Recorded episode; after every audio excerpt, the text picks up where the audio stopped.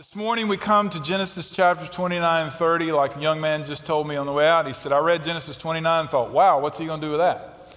Uh, it's a mess, okay? So here, here let, let, me help you studying your Bible from the beginning, then I'm going to pray for us. So I want you to, if you will, look at me right now. Just focus your eyes on me. Now, don't move your head.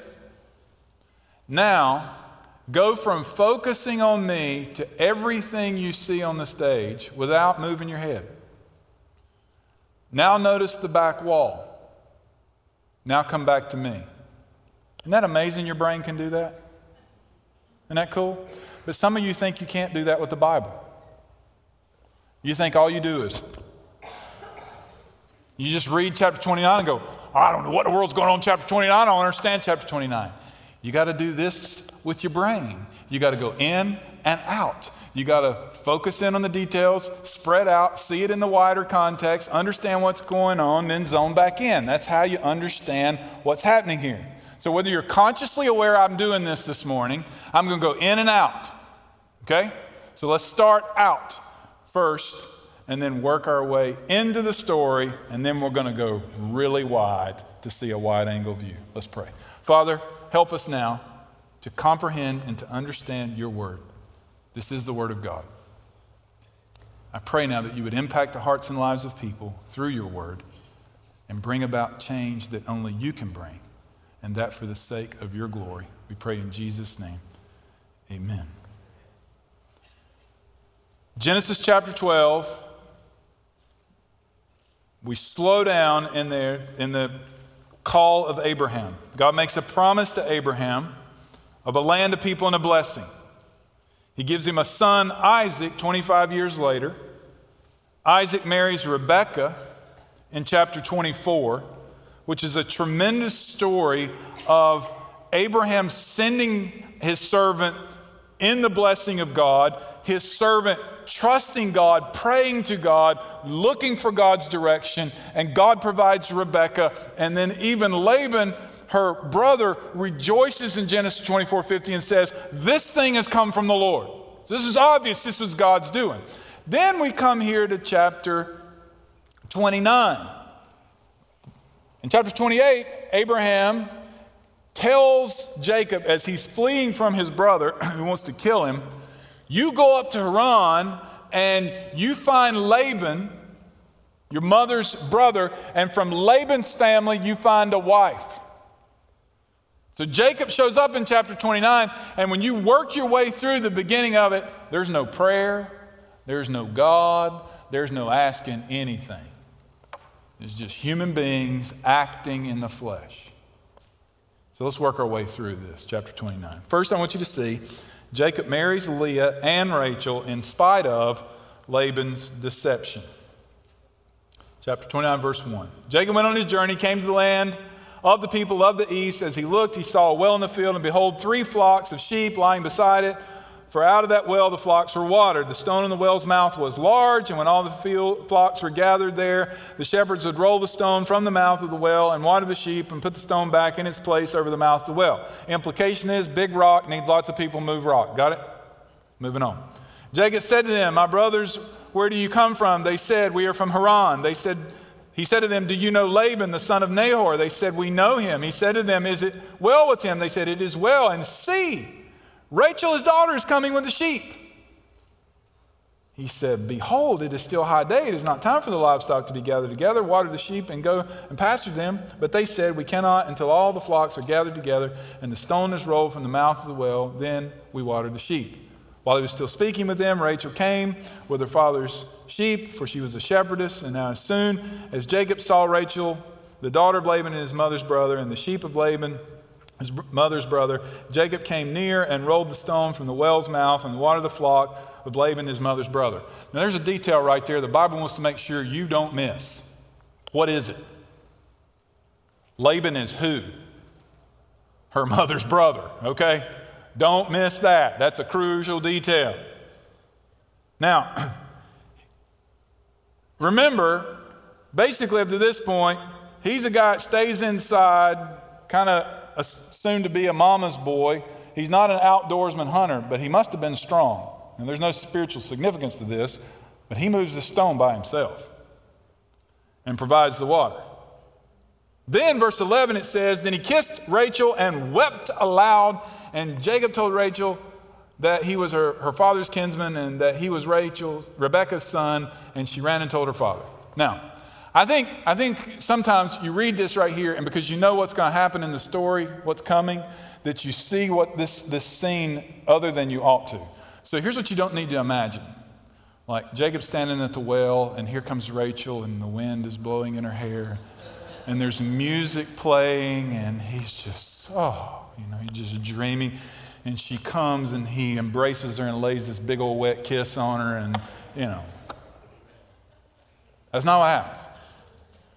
The kiss and the weeping are this guy's been in the wilderness now for some time, and this is family. He's found family.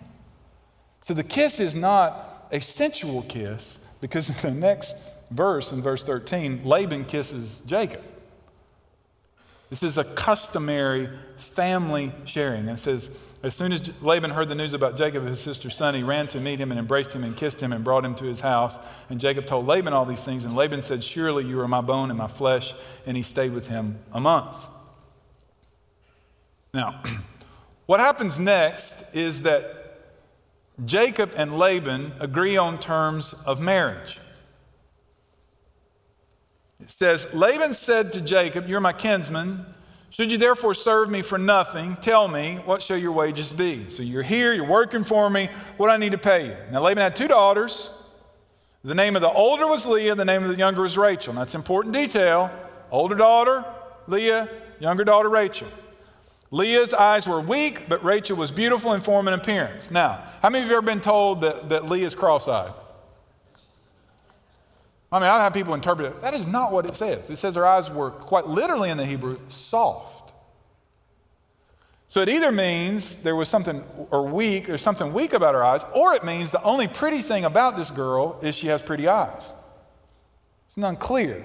But you know this compared to Rachel, she's ugly. All right? Rachel's beautiful in form and appearance. As a result, it says, Jacob loved Rachel. Verse 18. He's so moved, he says, I will serve you seven years for your younger daughter Rachel. Now, watch this. Verse 19. Laban does not use her name. Jacob uses her name. He, Laban says, It is better that I give her to you that I should give her to any other man. Stay with me. So Jacob served seven years for Rachel. So, in his mind, he's working for Rachel. Now, what follows is a caption from a Hallmark card. Now, guys, you got to learn to talk to your wife like this. I'm serious. You got to learn to say this kind of stuff. It says, and they seemed to him but a few days because of the love he had for her. Now, that is some romance right there. This guy is so in love with Rachel that it has seemed to him just a few days that he works for her for seven long years. Seven years is over. I, I can see James got this, you know, calendar in his room where he's marking the days off. and what follows here is Laban deceives Jacob with Leah. Jacob said to Laban, Give me my wife, that I may go into her, for my time is completed. So Laban gathered together all the people of the place and made a feast. In the evening, he took his daughter Leah and brought her to Jacob, and he went with her. And Laban gave his female servant Zilpah to his daughter Leah to be her servant. In the morning, this is explanation point. In the morning, behold, it was Leah. Jacob said to Laban, What have you done to me? Did not serve you for Rachel? Why then have you deceived me? Laban said, It is not so done in our country to give the younger before the firstborn. All right, so first question you got to ask is what, why does Jacob not notice? I mean, we're told one's beautiful, one's not so much.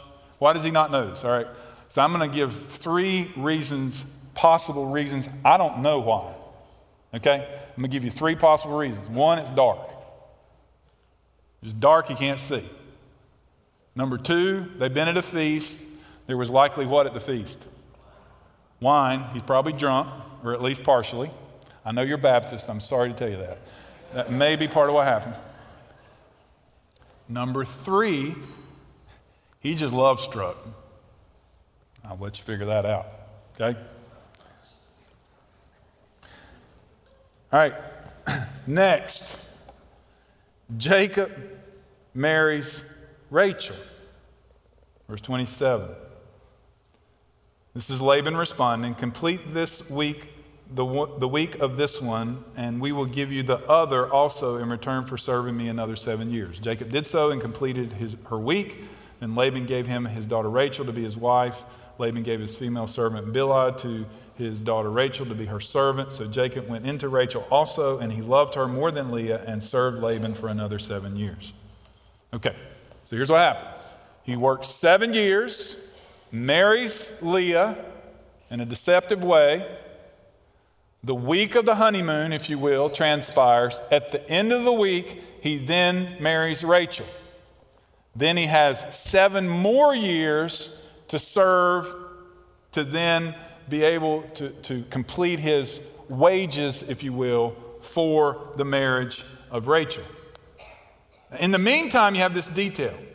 He loved Rachel more than Leah. So again, you have favoritism. This is how Jacob grew up. He grew up with favoritism. His mother loved him more than she loved uh, Esau, and his dad loved Esau more than he loved Jacob. So he just plays right into this favoritism and he loves Rachel more. Now, what I want to make sure you see, you can read the Bible and say, if, if, if we read the Bible and just opened it up and said, okay, I'm going to make application here, if that's how we read it without reading it in context, you'd say, well, I can get married twice. I can have two women. You got to read the rest of the scripture because Leviticus 18 18 forbids this. No longer is this to transpire or this to happen. Now, what's going to transpire after this is the birth of the sons of Leah, Rachel, and their servants. This is a quote. The narrative place slows down to almost a standstill by focusing on the births of 12 children. Children are virtually everything. It is equally clear that they are born not by human means, but by divine aid. You see, up to this point in Genesis, Genesis chapter 29, the Lord is silent. Now, obviously, he's acting providentially behind the scenes, but it becomes obvious that God is acting in the birth of the children. So, what you're going to see here is that the Lord fulfills his promise in spite of human sinfulness. You say, well, what's the promise? What promise is he fulfilling?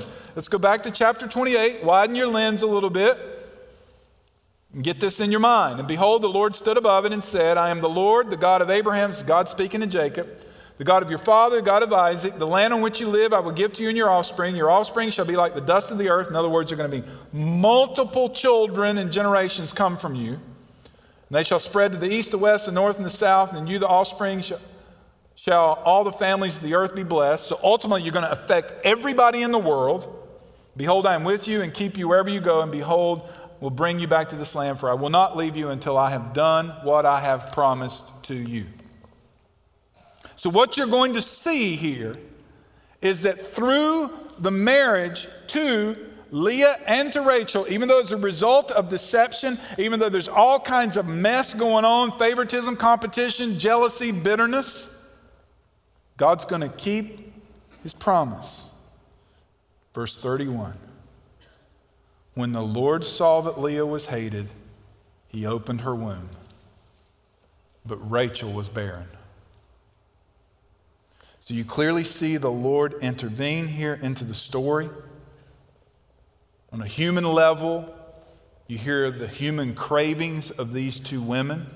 One wants her husband to recognize her, the other wants a child.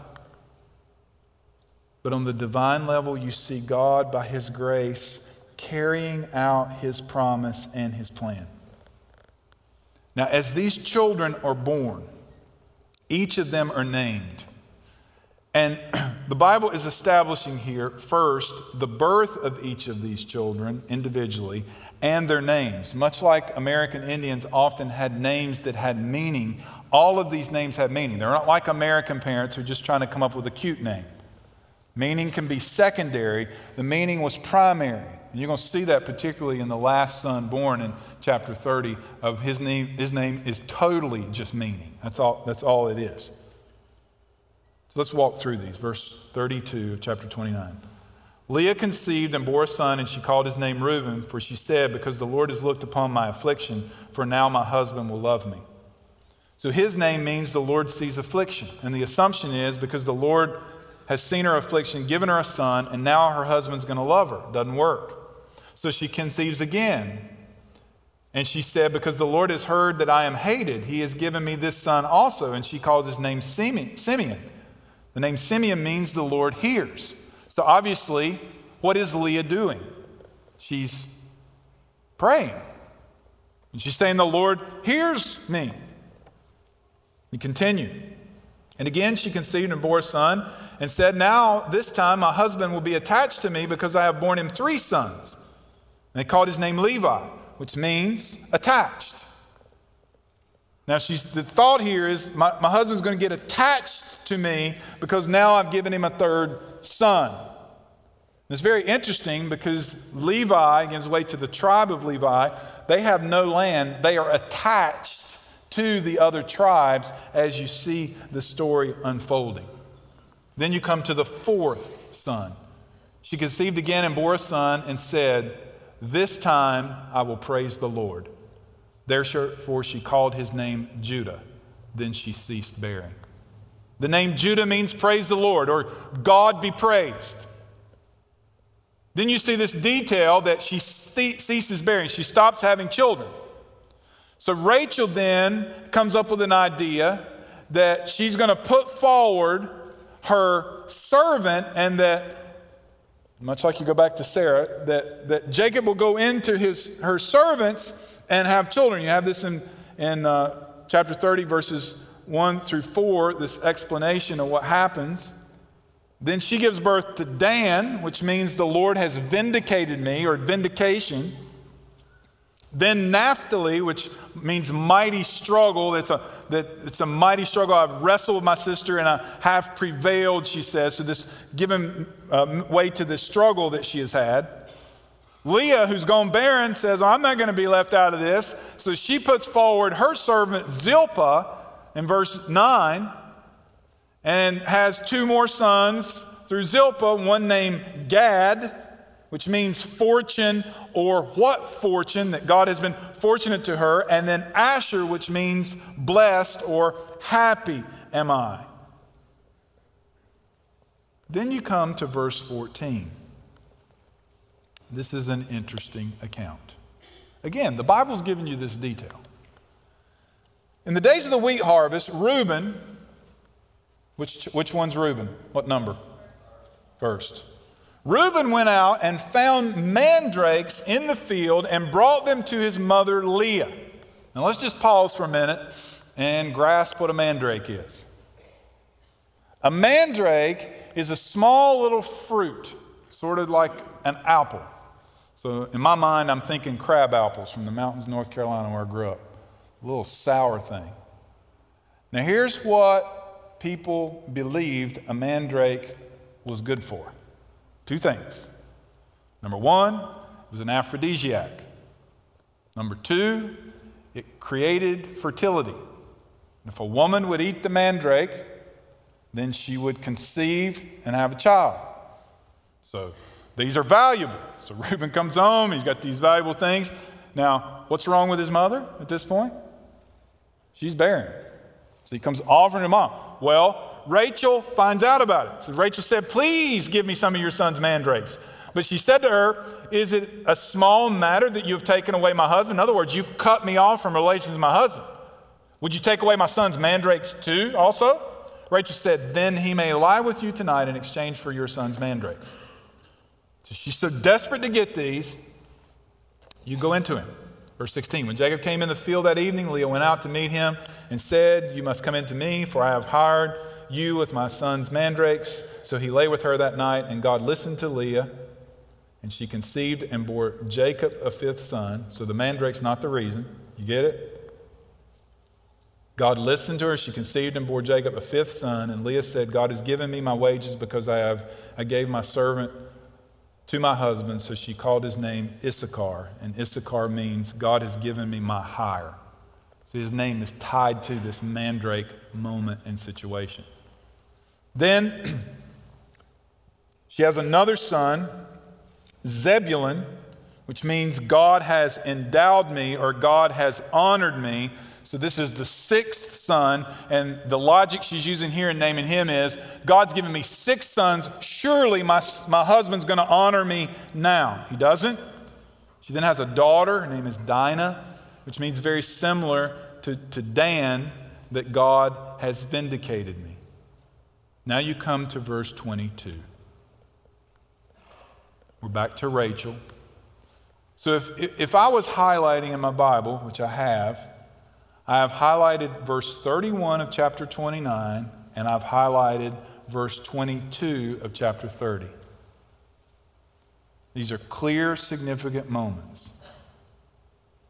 Then God remembered Rachel, and God listened to her and opened her womb. And she conceived and bore a son and said, God has taken away my reproach then she called his name Joseph, saying, May the Lord add to me another son.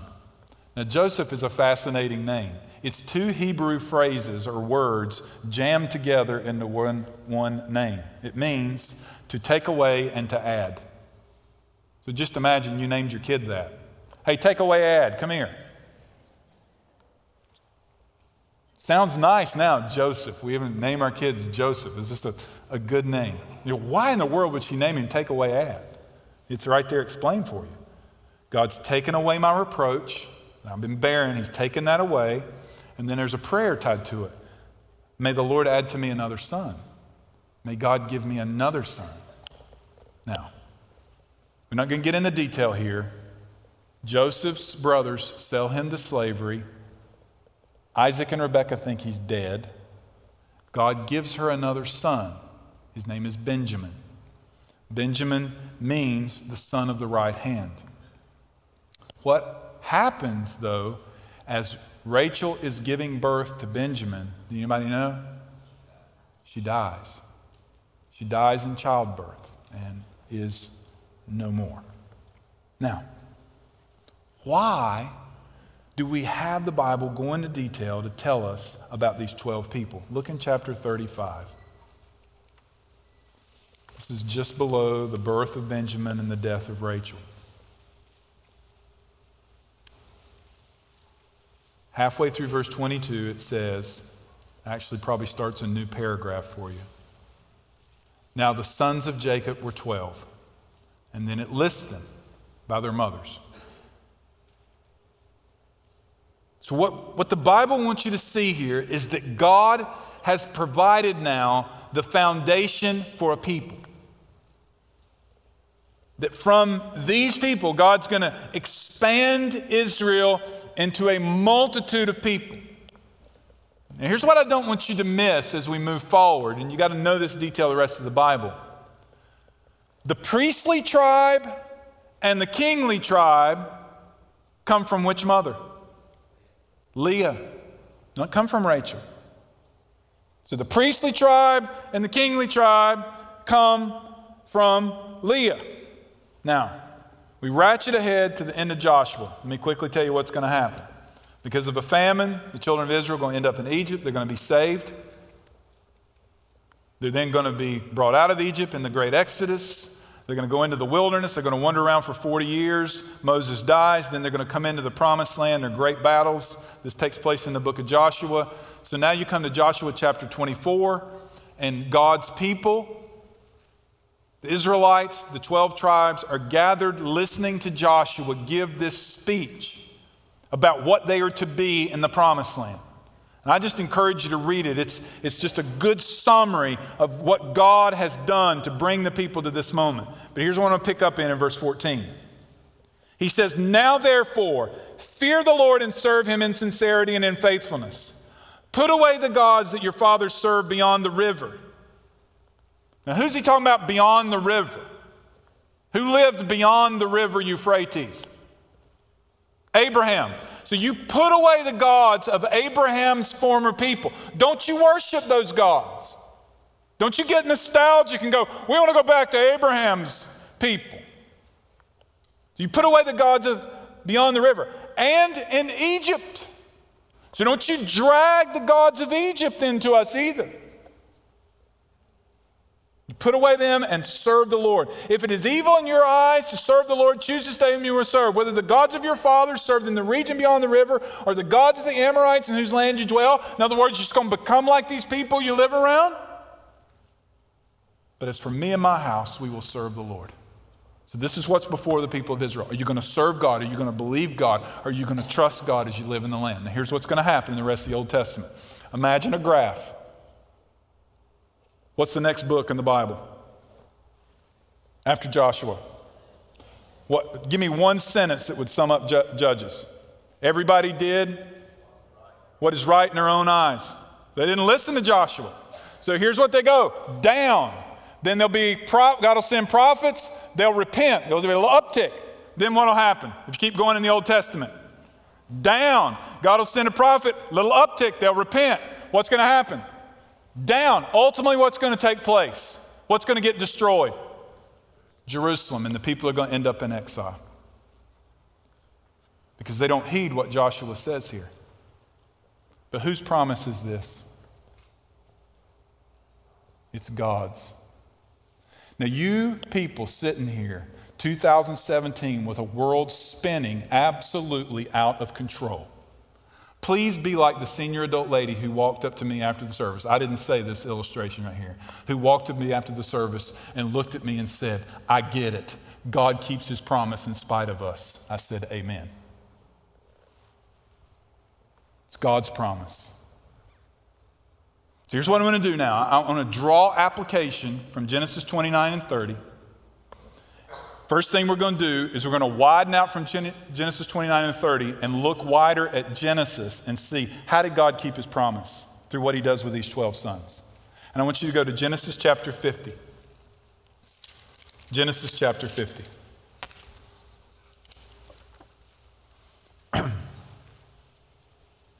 More attention is given to this individual in Genesis than anybody else. It's Joseph. Now, you would think, because of that, just looking at the content of Genesis, you would think Joseph must be the seed. He must be the one through whom God's going to keep the promise. He's got to be it.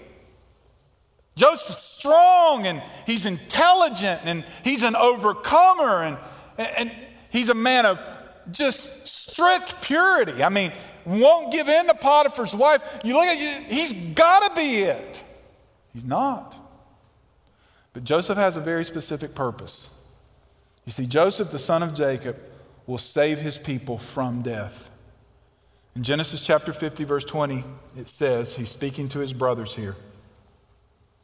As for you, you meant evil against me, but God meant it for the good. There's not a period there, there's a comma to bring it about that many people should be kept alive as they are today.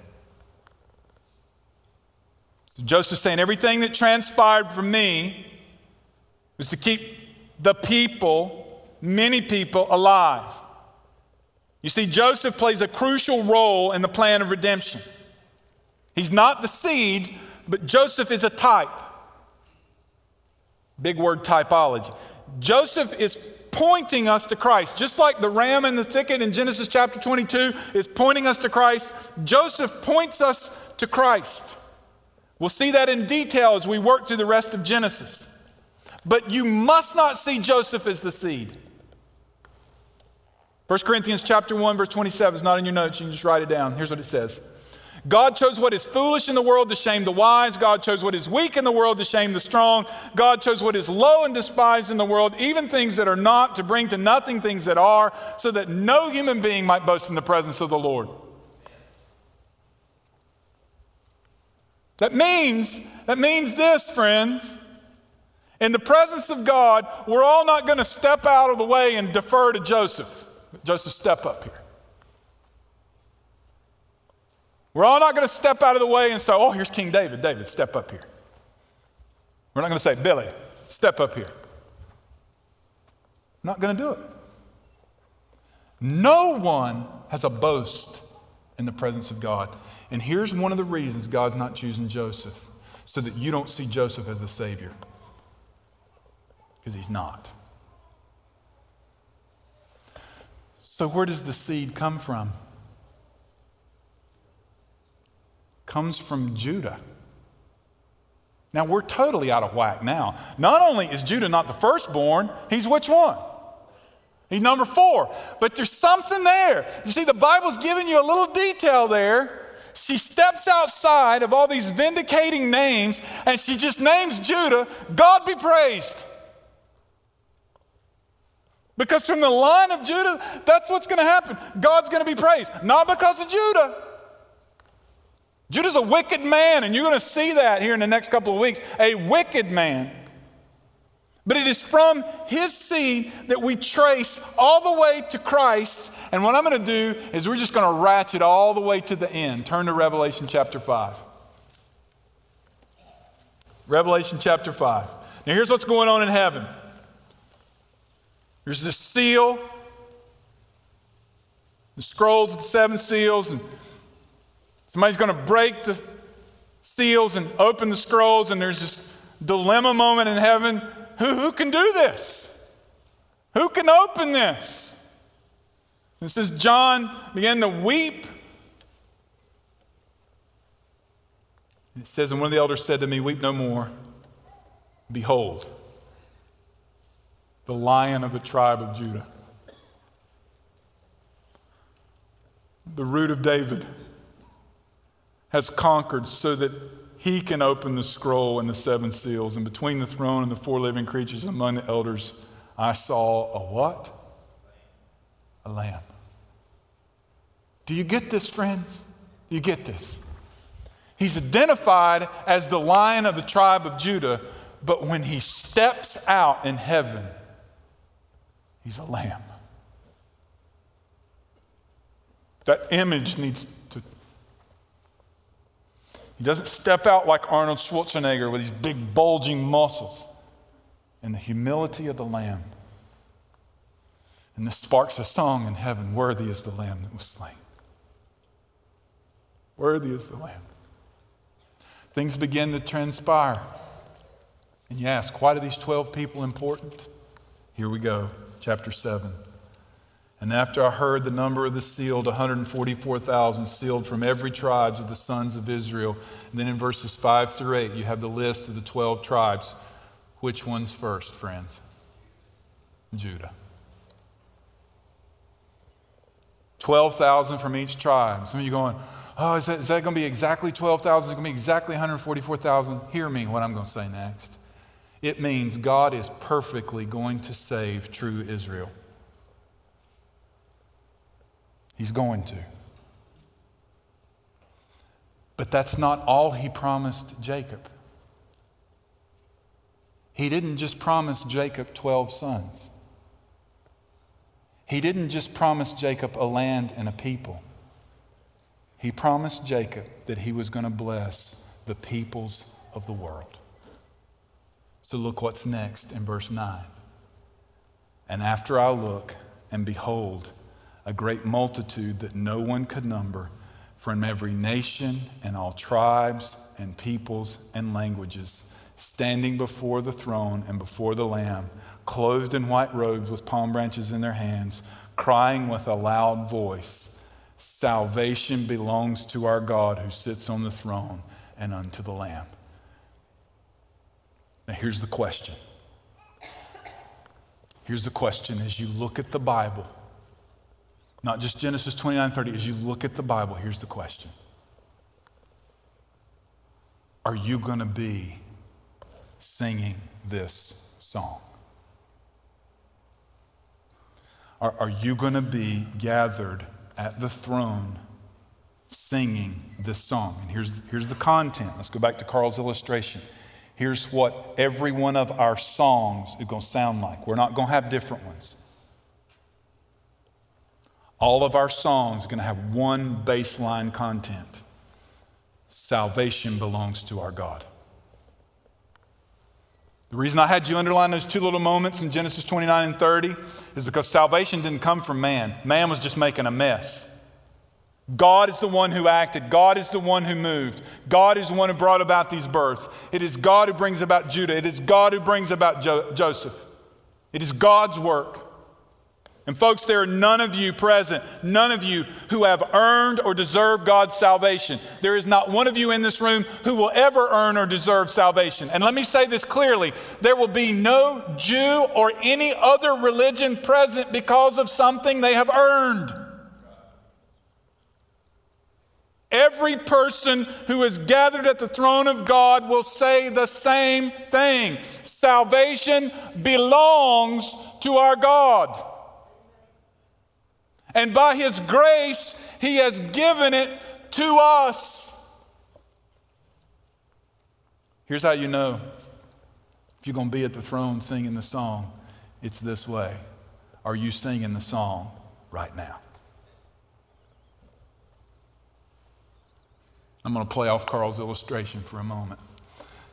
Here's the problem there are too many people in this room singing your song.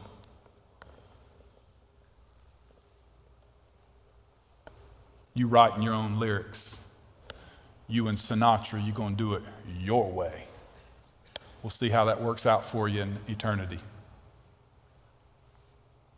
There's only one way, and Jesus has provided that one way. Salvation belongs to our God. And thanks be unto God that this day, this day, from Genesis chapter 29 and 30, here's what God's made clear to you that only He can save you, that you cannot and you will not save yourself. Salvation is by Christ alone, through faith alone. Is your faith and hope in Jesus Christ our Lord? Listen, friends, our goal is not to create an experience here on Sunday. Our goal is to exalt Christ. Heaven's not going to be about an experience.